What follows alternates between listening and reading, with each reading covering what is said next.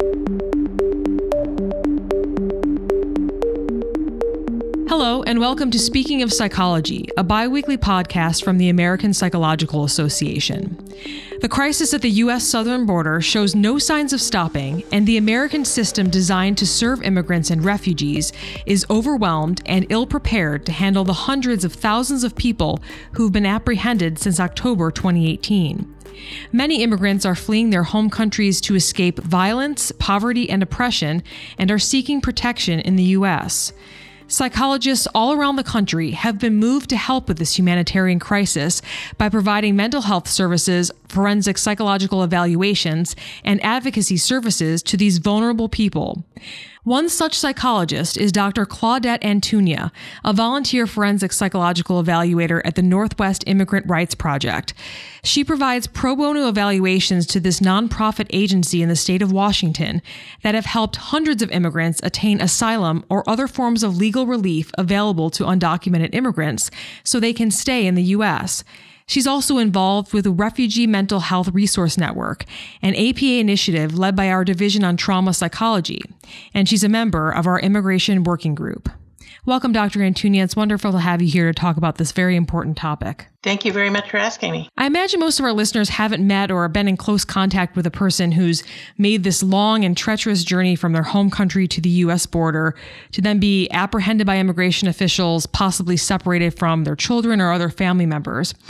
To bring the images we've seen in the news to life for our listeners, can you describe the mental and physical conditions of the people you work with? Most of the people that I work with have gone through an arduous journey to get here. Um, by the time they actually cross the border, they're exhausted. They've been through deserts, they've been through swamps, they've been through water, uh, rain, a vegetation that's outgrown them, um, and many different forms of transportation. Many times they walk, many times they get a bus, sometimes they get on the train where they have seen um, other people get injured because it, the train goes very fast, and uh, people going on the roof of the train and falling off. So they have seen all kinds of uh, situations, and they've they've been used and mistreated by some, and then occasionally um, helped by others. Uh, all of a sudden, a grateful hand will be extended by someone who offers them some food and some water. And many times now, they're coming with their small children. So, this arduous journey for an adult is hard. Bringing children with them is excruciatingly difficult. So by the time they get here, they're exhausted mentally and physically. Close to you in Tacoma, Washington is a large immigration and customs enforcement detention center in Tacoma, Washington. Can you describe what it's like there? It's a huge warehouse in the port of Seattle that looks like any other warehouse. Um, it gets kind of hidden among all different kinds of different kinds of uh, warehouses they have. Um, they have no programs for people. Um, they have a library which is obsolete, and they have uh, pods where adult men and women are housed. That's all they are. They're just actually housed. Um, they have a small little patio where they can occasionally go out to play some, shoot some baskets, but that is about all. They are not. It's uh, fenced in uh, the entire perimeter, and they're constantly watched by the uh, the officers that are in charge of taking care of them. But they actually have no relief. But boredom is is one of the most difficult things that they have to deal with. Uh, some of them choose to work for a dollar a day, either cleaning toilets, cleaning floors, uh, and some of them are fortunate enough to work in the kitchen. Uh, I think that is the, the plus. People try to get to work in the kitchen because they can get some additional food. Um, other than that, they're just housed. So it's 1,500 people or more plus uh, could be there at any time. So we're the third largest detention center in the United States. Can you explain what a forensic evaluator does? So, the forensic evaluator is usually contacted by an immigration attorney to respond to the type of legal relief that is being offered and and whether or not that individual fits into that category so we're it is a a neutral document an objective document of how that person fits uh, and responds to the questions that are being asked in terms of their eligibility and criteria for any of the legal forms of relief that are available. So it's a psychosocial evaluation, trauma informed, objective, and neutral document. It is not an advocacy. We're not trying to point out why they should stay here. We're just saying this person fits the criteria and this is why.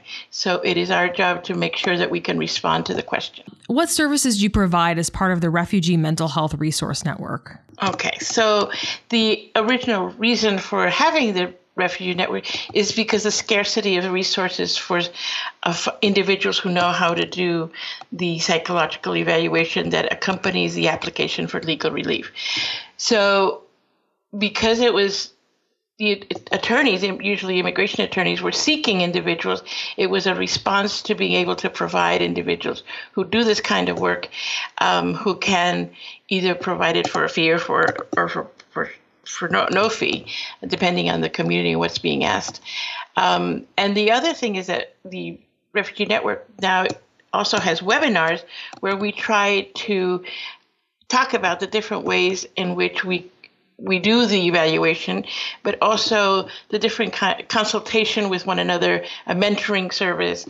Um, so it's an it's an attempt to address the issue of scarce resources to provide something that we definitely need to be able to do. And you touched on something called trauma informed care. So, can you talk a little bit more about that and its importance in working with immigrants and refugees?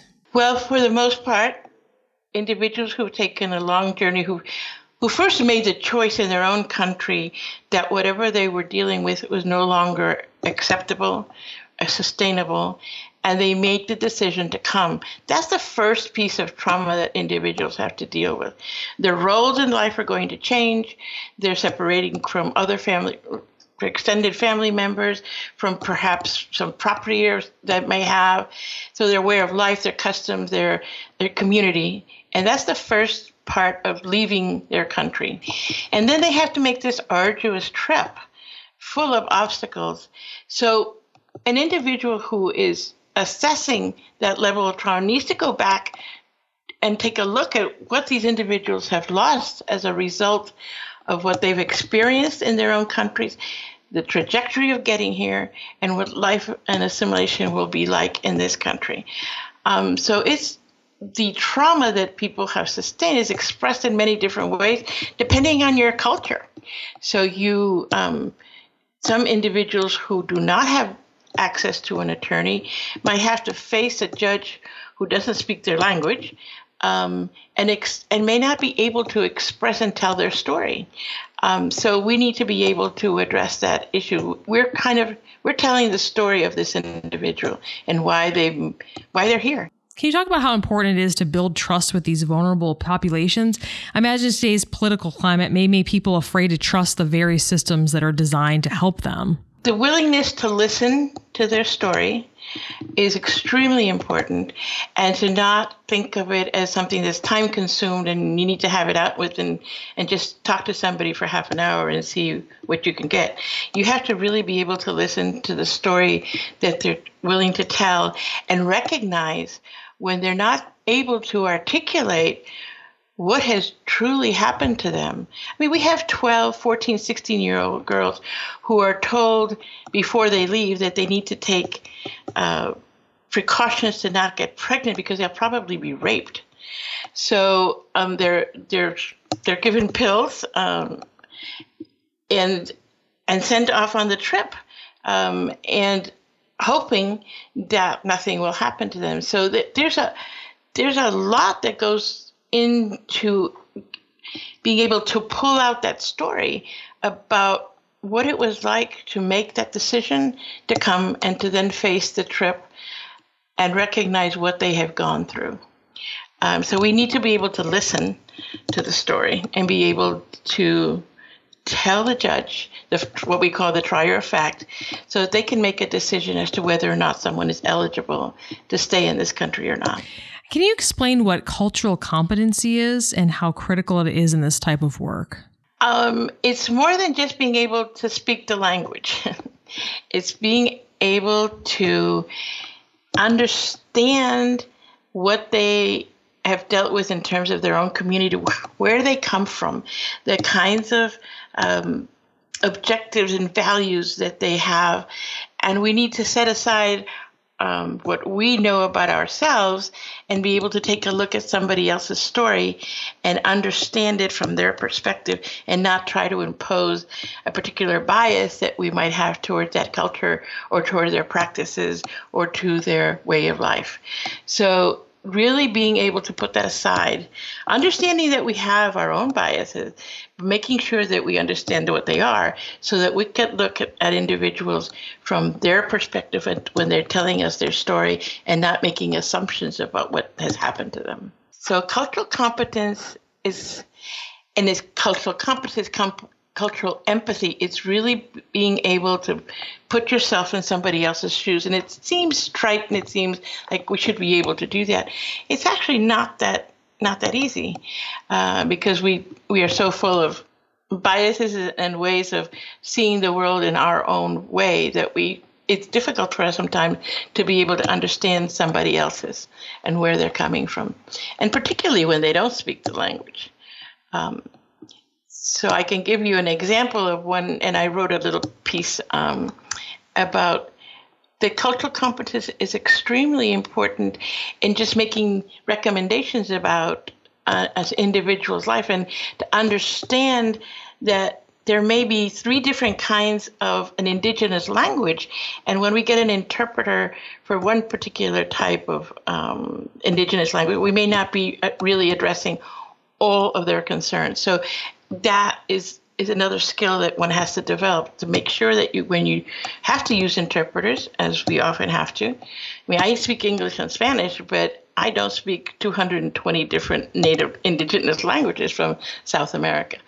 Um, and to be able to grasp that piece that they're trying to tell us and to listen really carefully to what they're not saying so that we can really be able to tell their story you were interviewed by our magazine for members called Monitor on Psychology in fall of 2018. Mm-hmm. And in the story, you described how you helped three women who were forcibly separated from their children. Can you explain what happened to them and what the outcome was? You know, I don't always know what the outcome is. Uh, in, those particular cases, I do. But um, as a forensic psychologist, we're really supposed to stay very neutral, and we may never know what the outcome is uh, of, of, a particular evaluation unless the attorney wishes to share that with us. But um, that first wave of parents and uh, mothers being separated, we were there was, there was several hundred mothers who were sent to a uh, to what we call the SeaTac detention facility, but it's actually a it's very different than a detention facility for immigrants, an immigration facility. Um, and they were they were in a state of shock. They could not believe they had never heard of children being separated, young children being separated from them, and they did not expect that to happen. And all their attempts to try and find out what had happened to their children were dismissed as if they shouldn't care. They should just only care about themselves and not care about where their kids are. As a mother and a grandmother, there is that would be very difficult for me to put aside just my own interest and not know what happened to my children. Um, so these women were expressing tremendous amount of pain. They were in shock. They were constantly anxious, trying to figure out how to connect with someone who could give them some information. Um, eventually we they were able to be heard in in court. Um, they had a hearing and so they were able to be eventually reunited with their children but it took months. Um, and in the meantime they they only had each other to console. Uh, there was no one else who really cared about what they were going through. So they supported one another through this very difficult process. APA has come out quite strongly against the policy of separating families at the border, citing the psychological harm that comes from it, yeah. you know, including toxic stress, post traumatic stress disorder, sleep disturbances, substance abuse, social withdrawal. Can you describe what you've seen with your work? I would say I've seen most of what's on the DSM-5. Um, people express their what they have gone through in many different ways. Some people just shut down. Um, other people are one day are are okay and the next day they're not. Um, so is this really who they they always portray, or is this just situational? So we need to kind of understand what that is like. So we we see people with all different types of anxiety, adjustment disorders, PTSD, of course, but some of them are depressed and some of them may not be as depressed. Some of them spend hours just being paranoid about what can what is going to happen to them. If they're being forced to go to return to their country what that would be like. Um, so there's a gamut of of emotional expression and psychological injury that occurs to both adults adolescents and children. And it's it's it's it's a it, and that is what the you know, if you could say the educational piece of immigration psychology is just looking at the variety of responses that people have to what they've gone through. And the detention centers of the border have been described as dirty, crowded, lacking adequate food, and communicable diseases are spread easily. Yeah. What is the psychological impact of being held in those conditions, especially for children? And are those conditions what you see at the SeaTac location you mentioned? No, the SeaTac location is actually for adults as well. We do not have in the state of Washington, we do not have a child you know, where children have been detained. We have a facility where adolescents are being held that are usually unaccompanied. Um, and I have seen many of those children. Many of those uh, young folks have not had a good educational foundation. And so they, when they try to test their intellectual development, um, there's a lot of concern about you know what kind of educational exposure we can place these young people at. Um, so I'm already seeing them when they have been detained in a facility, a group home facility for some time, um, and I don't see the young children, but um, I am aware uh, because I have colleagues who have contacted me and seeking resources about how to go about um, evaluating children who are non-responsive some who can't stop crying, some who are screaming and hollering for their parents.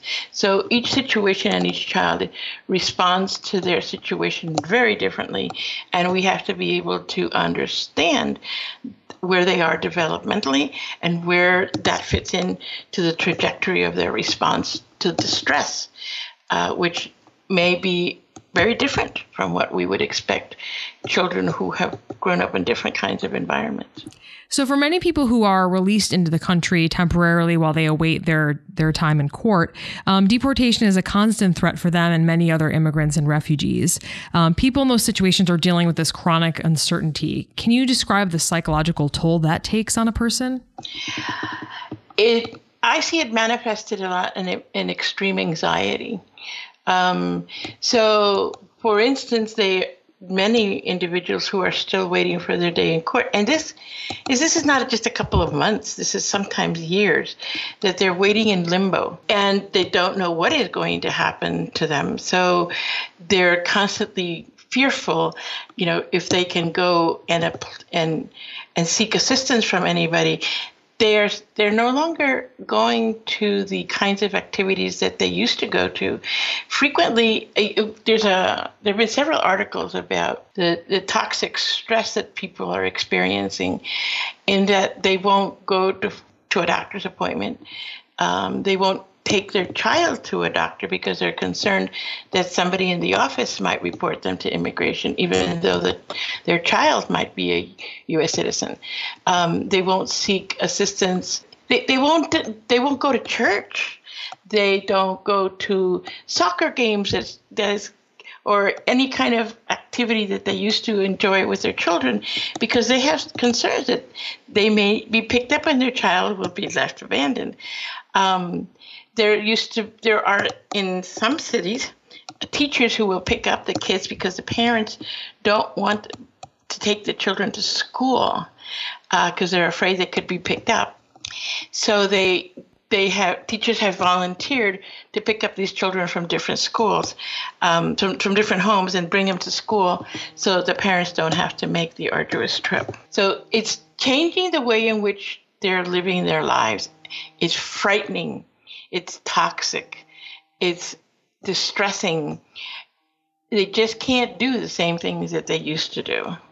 Our country is deeply divided about what to do about the influx of immigrants coming to the border, as you know. Um, what do you want to say to people who believe that immigrants should be immediately turned away or that families should con- con- continue to be separated? I mean, you're obviously sharing these very these very stories about people who are experiencing a lot of stress and anxiety and traumatic situations. So, what do you have to say to those who, who are on the opposite end of the spectrum? Well, I I don't have to say that I'm biased because I am an immigrant.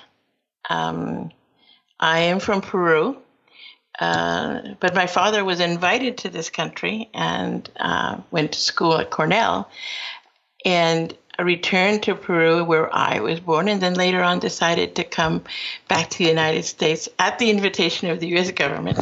Um, and so it to not understand and appreciate the value immigrants have to this overall culture. We are we are a land of immigrants. I strongly believe the sayings that are on the Statue of Liberty. Um, my great grandparents were from Poland, um, and they escaped the war. So there, unless you're Native American, um, your your family is from somewhere. And I think we have contributed to the fabric of the society, and it is something that we need to be able to be very cognizant of. If all of the immigrants, the undocumented immigrants, left, um, we'd have a food shortage. people who work in restaurants, people who work in in high tech. I mean, we come from all over the world, and I think we, I think we have a value. And I don't see what the st- struggle is and and continues to be to not allow them to participate and create an even better America than the one we're living in now. What are some incorrect assumptions you think people have about immigrants and refugees to go along with the question I just asked? Yeah. Well, that's an interesting one because um, there there have been there there've been several myth destroyers um, that have been around that I'm aware of. Uh, Melba Vasquez had had come up with a couple of them, and like one of them was the the myth about not wanting to learn English. I think that that's that's not founded. Uh, we have literature to prove that most um, immigrants who come to this country want to learn English, but they don't want to leave their other their culture or their language behind. Um, they want to be bilingual and sometimes trilingual. So that is a myth that they, they don't want to learn the language. Now, some people can't really do two language or, or three. Um, they have a real difficult time, but that doesn't mean that they don't want to. It just means that they have a harder time uh, being able to achieve um, biculturalism. Um, the other one is about taking jobs that that other Americans that are already here um, have wanted, and that that also doesn't prove itself out.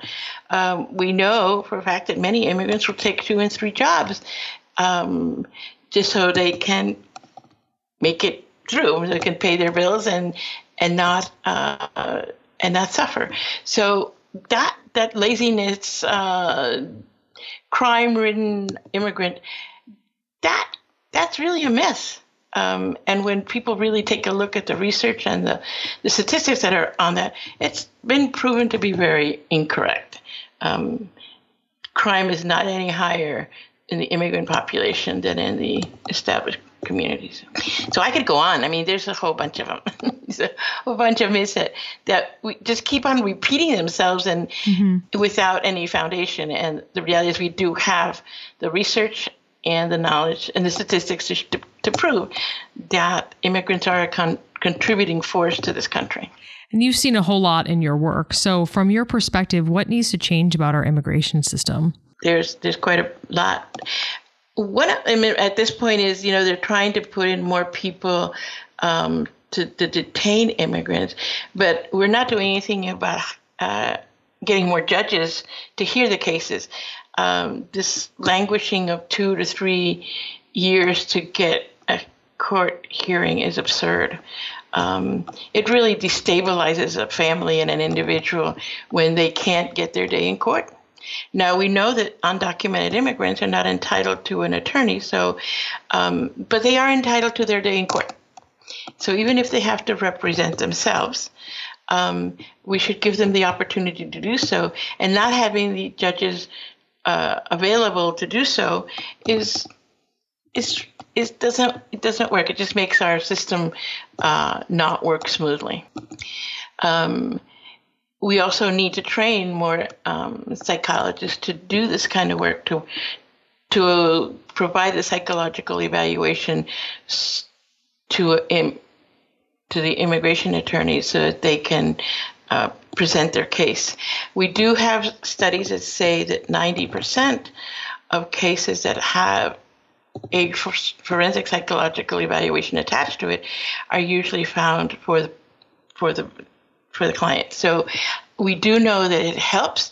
It helps the judges and it helps the client to be able to tell their story as to why they're here. People don't necessarily leave their countries by choice. I mean, it takes a lot to make that final decision to leave what you know and come to another country where you sometimes don't even speak the language, are totally unfamiliar with the culture, and have no idea what they're coming to. It is it is an incredible ordeal and an incredible decision to make. We need better ways of understanding the credible fear interview that is done by the by the different parts of USCIS. So when they do an interview, um, it's an individual who may not have much training in in uh, mental health to make a decision of whether they believe uh, a client is telling their story correctly. So that that process needs to be taken a look at a little better. Um, I do know that in some communities, uh, mental health clinicians have been asked to participate in the credible fear interviews. Um, I have not conducted any, nor am I necessarily advocating that we do it, but it's just that it, the training of the individuals who do that needs to be more trauma informed, if you will. And along that same vein, in what areas do you think more psychologists are needed? Well, I certainly would like to see more psychologists be trained in immigration psychology so they can do the forensic evaluation as well as when they're finally here and given an opportunity to stay in this country, that we can also address the issues of trauma and anxiety and depression that they are dealing with in a, in a clinical format. So uh, we don't have enough people who understand what they've gone through to get here uh, so that they can treat them and be able to help them lead a successful life in the United States. learning to acculturation and really understand how you do that um, is really an important process of our learning curve in addressing immigrants. We've spoken a lot during this conversation about trauma, and I want to turn to the subject of resilience. Mm-hmm. So, you were involved in a report with APA's Immigration Working Group Uh, you published a paper called Vulnerable But Not Broken, and that was about the psychosocial challenges and resilience among unaccompanied, unaccompanied minors from Central America. So, in an interview you did with the Monitor article for the September 2019 issue, you explained how important it is to publish this report because it will benefit mental health professionals, teachers, lawyers, doctors to help ensure that they are properly treating these vulnerable populations. Can you elaborate on that a bit more? Sure.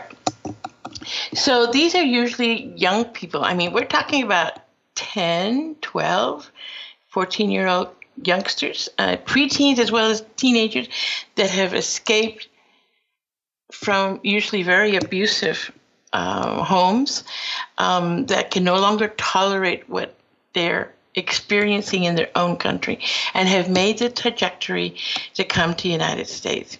So they are they are so grateful when they come and and when people treat them nicely and and provide them with um, at least a listening ear. Um, so that contributes to developing a sense of that you're a person of worth, that you that somebody cares, um, that somebody will give you the time of day, and they're thereby building someone a child's resilience to deal with what is coming next because what they've left is so usually so disturbing, so ugly, and so well, they, have they've experienced it. Many of them have experienced all kinds of things, um, things that we would not have expected children to have experienced.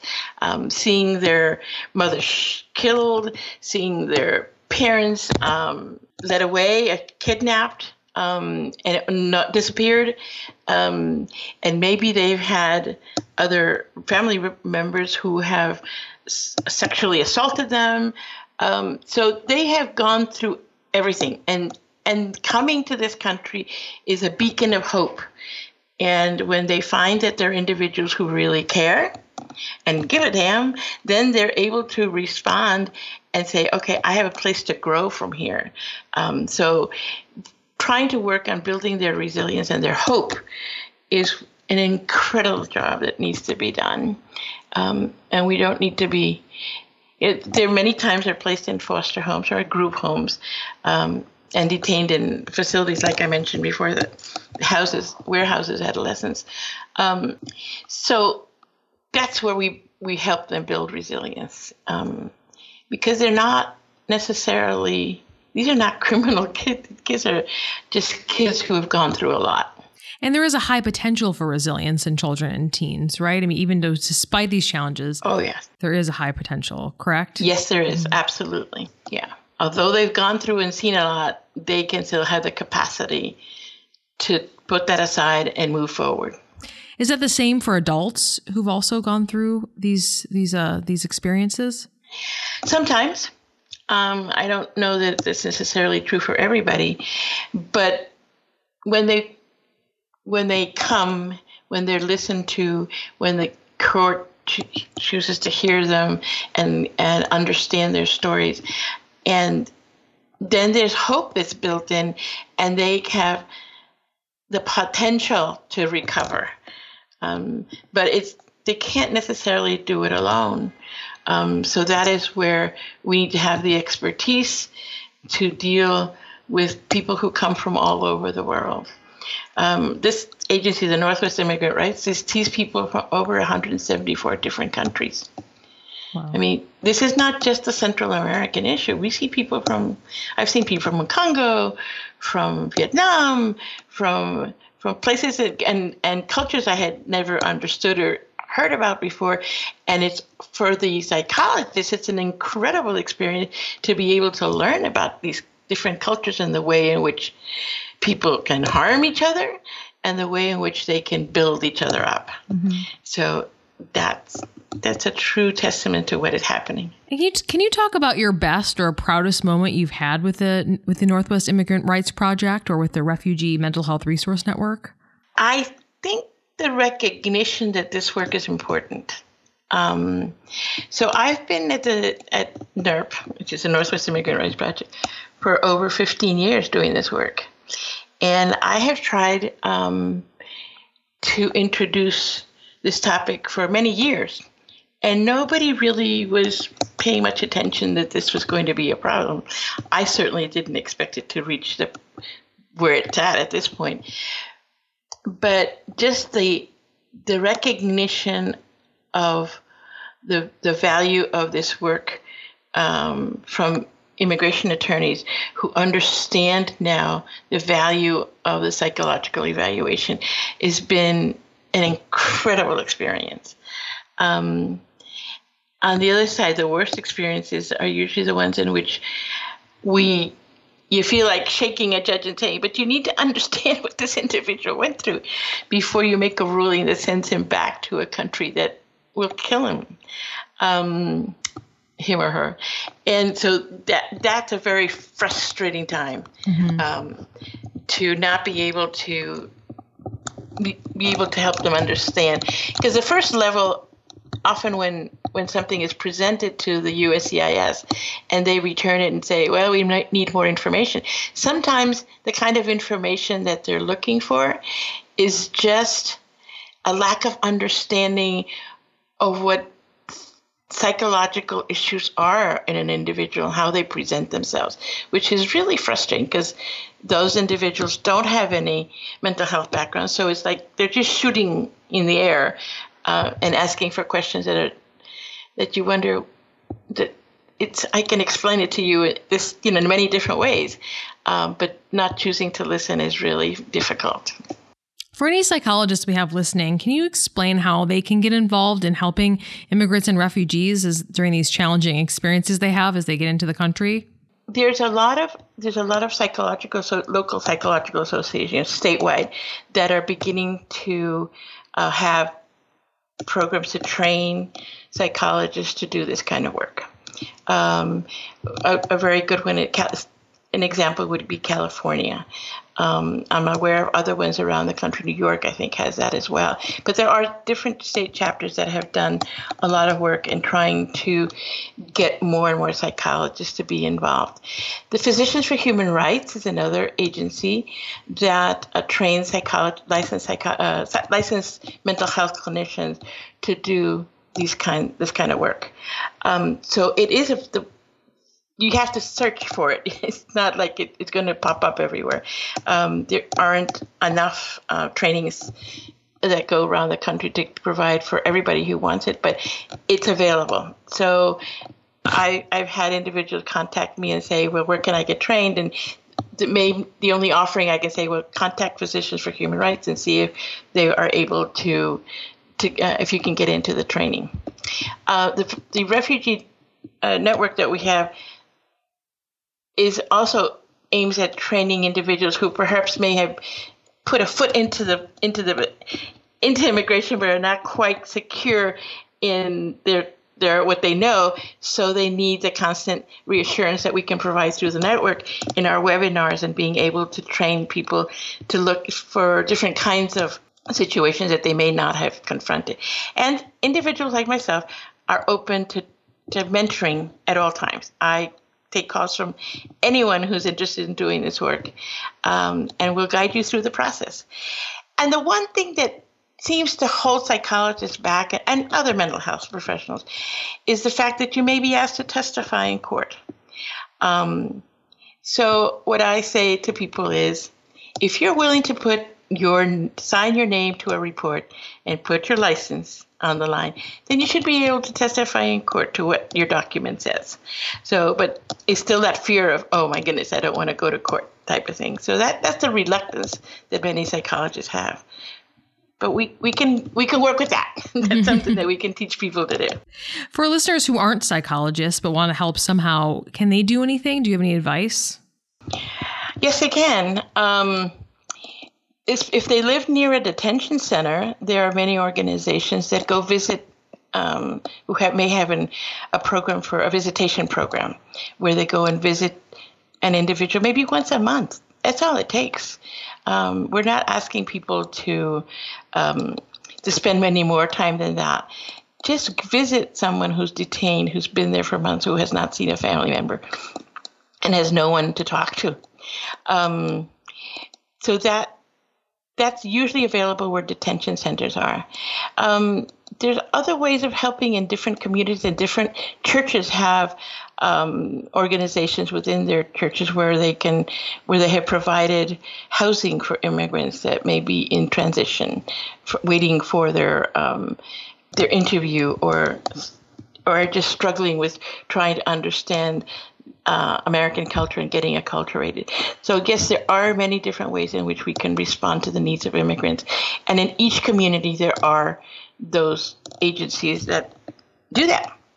Um, we have at the Northwest uh, Detention Center, the AIDS Northwest um, is a an agency that has a little trailer outside of the detention center where we can provide um, clothing for people who are coming out of the detention center that don't have anything you know, they may have been picked up in Mississippi and brought to to Washington in the cold or in the in the wintertime, and so have inadequate uh, clothing. Uh, may help them get to the nearest airport so they can come go back to their uh, where their family may be, connecting family members with others who got separated.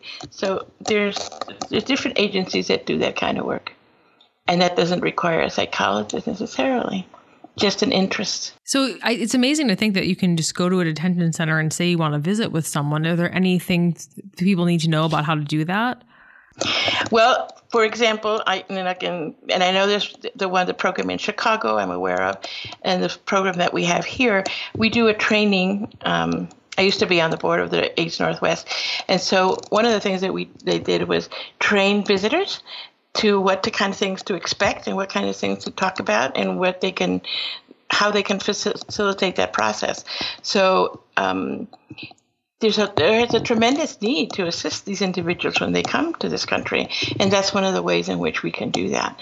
But visiting people is really important. All all is required is just spend a half an hour, 45 minutes with someone who has lost their entire they've been separated from their families, they may have lost their community and they don't know anything about the United States and have never even looked at the outside of what US looks like. Mm-hmm. You know, they may have been processed right from the border straight to to Washington and they know nothing about nothing. So it's that being able to be personal to understand that we're just human beings trying to connect with one another. Thank you so much for joining us, Dr. Antuña, on this topic that's incredibly important right now, incredibly relevant in our country, and for sharing your insights and your and your work. We really appreciate it. You're quite welcome. Anytime. Dr. Antuña's interview in the Monitor on Psychology, APA's magazine for members that covers science, education, psychology practice, and more, is now online. You can find a link in our show notes and at speakingofpsychology.org. Before we go, just a reminder that we want to hear from you. You can email your comments and ideas to speakingofpsychology at apa.org. And please consider giving us a rating in iTunes. We'd really appreciate it. Speaking of Psychology is part of the APA Podcast Network, which includes other great podcasts like APA Journals Dialogue about new psychological research and progress notes about the practice of psychology. You can find all of our podcasts on iTunes, Stitcher, or wherever you get your podcasts. You can also go to our website, speakingofpsychology.org, to listen to more episodes. I'm Caitlin Luna with the American Psychological Association.